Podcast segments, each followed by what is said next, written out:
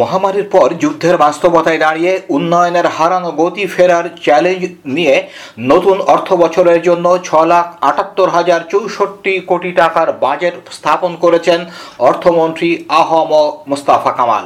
এবারের বাজেটের শিরোনাম কোভিডের অভিঘাত পেরিয়ে উন্নয়নের ধারাবাহিকতায় প্রত্যাবর্তন। নতুন অর্থ বছরের জন্য প্রস্তাবিত এই ব্যয় বিদায়ী অর্থ বছরের সংশোধিত বাজেটের চেয়ে চোদ্দ দশমিক দুই চার শতাংশ বেশি। টাকার ওই অঙ্ক বাংলাদেশের মোট জিডিপির পনেরো দশমিক দুই তিন শতাংশের সমান।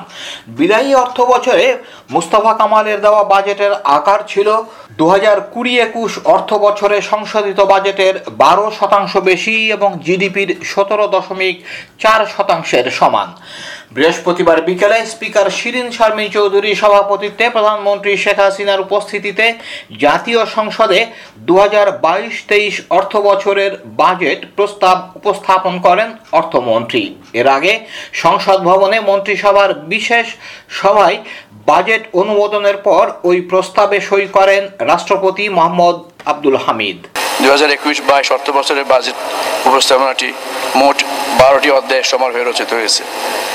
আপনার সানুগ্রহ অনুমতিক্রমে আমি এত এতক্ষণ প্রথম অধ্যায়টি উপস্থাপন করেছি।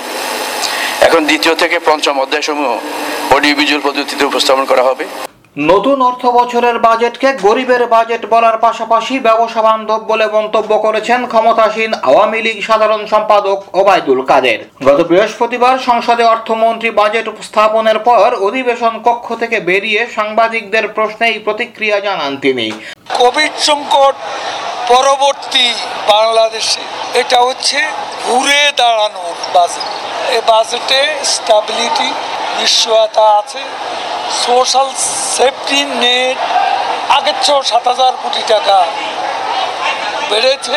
ওবায়দুল কাদের বলেন, সব দিক বিচার বিশ্লেষণ করে এ বাজেটে নিম্ন ও মধ্যবিত্ত সহ সবাইকে প্রাধান্য দেওয়া হয়েছে। কাজেই এটা গরিবের বাজেট ব্যবসা বান্ধব বাজেট ক্ষমতাসীন আওয়ামী লীগ সরকারের বাজেট মানেই লুটপাট বলে মন্তব্য করেছেন বিএনপি নেতারা।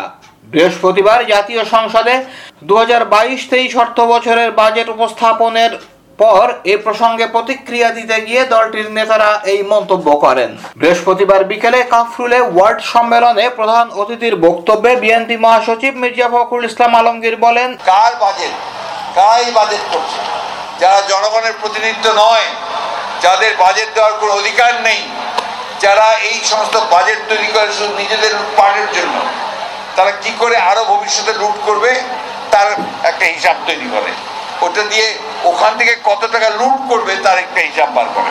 ওদিকে সংসদে বাজেট অধিবেশন থেকে বেরিয়ে বিএনপির দুই সংসদ সদস্য হারুনুর রশিদ ও রুমিন ফারহানা তাদের প্রতিক্রিয়ায় বলেন এটি স্টেট একটা লুটপাটের বাজেট এবং এই বাজেটের প্রায় পনেরো পনেরো সাত লক্ষ কোটি টাকার বাজেটের মধ্যে পঁয়ত্রিশ থেকে চল্লিশ শতাংশ হচ্ছে সম্পূর্ণ ঋণ নির্ভর, আভ্যন্তরীণ এবং বৈদেশিক ঋণ নির্ভর বাজেট একই গতানুগতিক বাজেট উচ্চাভিলাষী বাজেট এবং এই বাজেটের যে লক্ষ্য সেটা পূরণ করা সম্ভব হবে বলে আমরা মনে করি না। এই বাজেট স্বজনতোষী বাজেট এই বাজেট ধনীকে আরও ধনী জাতীয় পার্টির চেয়ারম্যান ও বিরোধী দলীয় উপনেতা জি এম কাদের বলেছেন দু হাজার বাইশ তেইশ ঘোষিত বাজেট উচ্চাভিলাষী। করোনা মহামারী ও রাশিয়া ইউক্রেন যুদ্ধের কারণে এমনিতেই বিশ্ববাজারে অস্থিরতা বিরাজ করছে। আর এ কারণেই জ্বালানি তেল সহ বিভিন্ন পণ্যে, পণ্যের দাম বেড়েই চলেছে। এমন বাস্তবতায় বিশাল বাজেটকে উচ্চাভিলাষী বাজেট বলতেই হচ্ছে বলে উল্লেখ করেন তিনি। গত বৃহস্পতিবার বিকেলে জাতীয় সংসদে দু হাজার বাইশ তেইশ অর্থ বছরের বাজেট উপস্থাপনের পর জাতীয় সংসদের টানেলে গণমাধ্যম কর্মীদের সামনে তিনি এই কথা বলেন। মূল্যস্ফীতি এখন যেহেতু ডলারের দাম টাকার বিনিময় হার হিসাবে ডলার মূল্য মূল্য বাড়ছে, টাকার দাম কমছে। আবার একই সঙ্গে বিশ্ববাজারে বিভিন্ন পণ্যের দাম বাড়ছে। এই দুটো মিলিয়ে যে অস্থিরতার সৃষ্টি হয়েছে বিভিন্নভাবে, সেখানে আমাদের দেশে মূল্য মূল্য মুদ্রাস্ফীতি যেটা, সেটা অত্যন্ত বেশি এবং আরও বাড়ছে। এবারের প্রস্তাবিত বাজেটকে ঋণ করে ঘি খাওয়া ও জনগণের কাঁধে কর চাপানোর বাজেট আখ্যায়িত করে এই বাজেট প্রত্যাখ্যান করেছে বাংলাদেশের কমিউনিস্ট পার্টি সিপিবি। গত বৃহস্পতিবার সিপিবির সভাপতি কমরেড মোহাম্মদ শাহ আলম ও সাধারণ সম্পাদক কমরেড রুহিন হোসেন প্রিন্স এক বিবৃতিতে এই মন্তব্য করেন। গত বৃহস্পতিবার সকালে নির্বাচন কমিশন ভবনে ভোটের পর্যবেক্ষকদের সঙ্গে সংলাপে প্রধান নির্বাচন কমিশনার কাজী হাবিবুল আওয়াল বলেছেন, নির্বাচন হতে হবে স্বচ্ছ, ভোট নিয়ে কোনো কূটকৌশল করা যাবে না। ভোটে অস্বচ্ছতা দূর করতে এ সময় পর্যবেক্ষকদের আরও প্রশিক্ষিত হওয়ার ওপর জোর দেন তিনি। পর্যবেক্ষকদের উদ্দেশ্যে সিইসি বলেন, নির্বাচনের ক্ষেত্রে বিভিন্ন অস্বচ্ছতার অভিযোগ আসছে।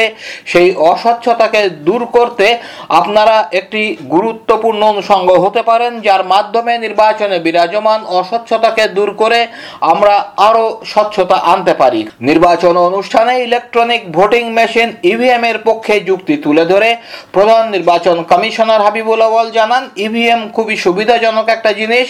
নির্বাচন পর্যবেক্ষণকারী সংস্থার ২৬ জন প্রতিনিধির সঙ্গে বৈঠক করে কমিশন। ঢাকায় মার্কিন রাষ্ট্রদূত পিটার ডিহাস বলেছেন অবাধ ও সুষ্ঠু নির্বাচনের ক্ষেত্রে বাংলাদেশের পুরো নির্বাচনী প্রক্রিয়ায় নির্বাচন কমিশনের অতি গুরুত্বপূর্ণ ভূমিকা আছে বলে তিনি মনে করেন। আন্তর্জাতিক মানের সুষ্ঠু অবাধ নির্বাচনের জন্য নির্বাচন কমিশনের ভূমিকাই যথেষ্ট নয়। এজন্য সরকার, রাজনৈতিক দল, গণমাধ্যম, এনজিও এবং বাংলাদেশের জনগণের ভূমিকা রাখতে হবে।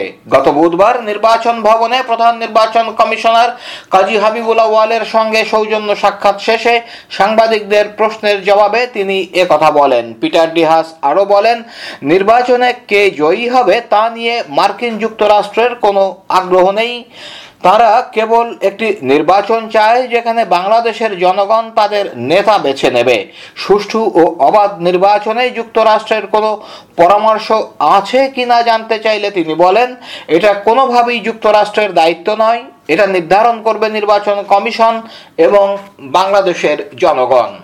প্রায় অর্ধশত মানুষের প্রাণ কেড়ে নিয়ে বিপুল ধ্বংসযজ্ঞ ঘটিয়ে ছিয়াশি ঘণ্টা পর নিভেছে সীতাকুণ্ডের বিএম কন্টেনার ডিপোর আগুন। ওই ঘটনায় রবিবার পর্যন্ত ফায়ার সার্ভিসের নয় কর্মী সহ একচল্লিশ জনের মৃত্যুর কথা জানিয়েছিল জেলা প্রশাসন। গত মঙ্গলবার ডিপোর পোড়া ধ্বংসস্তূপ থেকে দুজনের দেহাবশেষ উদ্ধার করার কথা জানায় ফায়ার সার্ভিস। বুধবার ভোরে চট্টগ্রাম মেডিকেল কলেজ হাসপাতালে চিকিৎসাধীন অবস্থায় মারা যান ডিপোর এক কর্মী। এ ঘটনায় হতাহতের বেশিরভাগই ফায়ার সার্ভিস কর্মী, ডিপোর শ্রমিক কর্মচারী কন্টেনারবাহী গাড়ির চালক সহকার, চালক, সহকারী ও শ্রমিক। আহতদের মধ্যে একশোর বেশি মানুষ চট্টগ্রাম ও ঢাকার বিভিন্ন হাসপাতালে চিকিৎসাধীন, তাদের কারও কারও অবস্থা আশঙ্কাজনক। ডিপো কর্তৃপক্ষের ভাষ্য অনুযায়ী, সেখানে চার হাজার চারশোর মতো কন্টেইনার ছিল। প্রাথমিকভাবে যে তথ্য পাওয়া গেছে, তাতে চারশো কন্টেইনার ধ্বংস হয়েছে বলে জানা গেছে। ডিপোর রাসায়নিক দূষণ যাতে ড্রেন ও খাল হয়ে সাগরে ছড়াতে না পারে তা নিশ্চিত করতে কাজ করছে সেনাবাহিনীর একটি বিশেষজ্ঞ দল।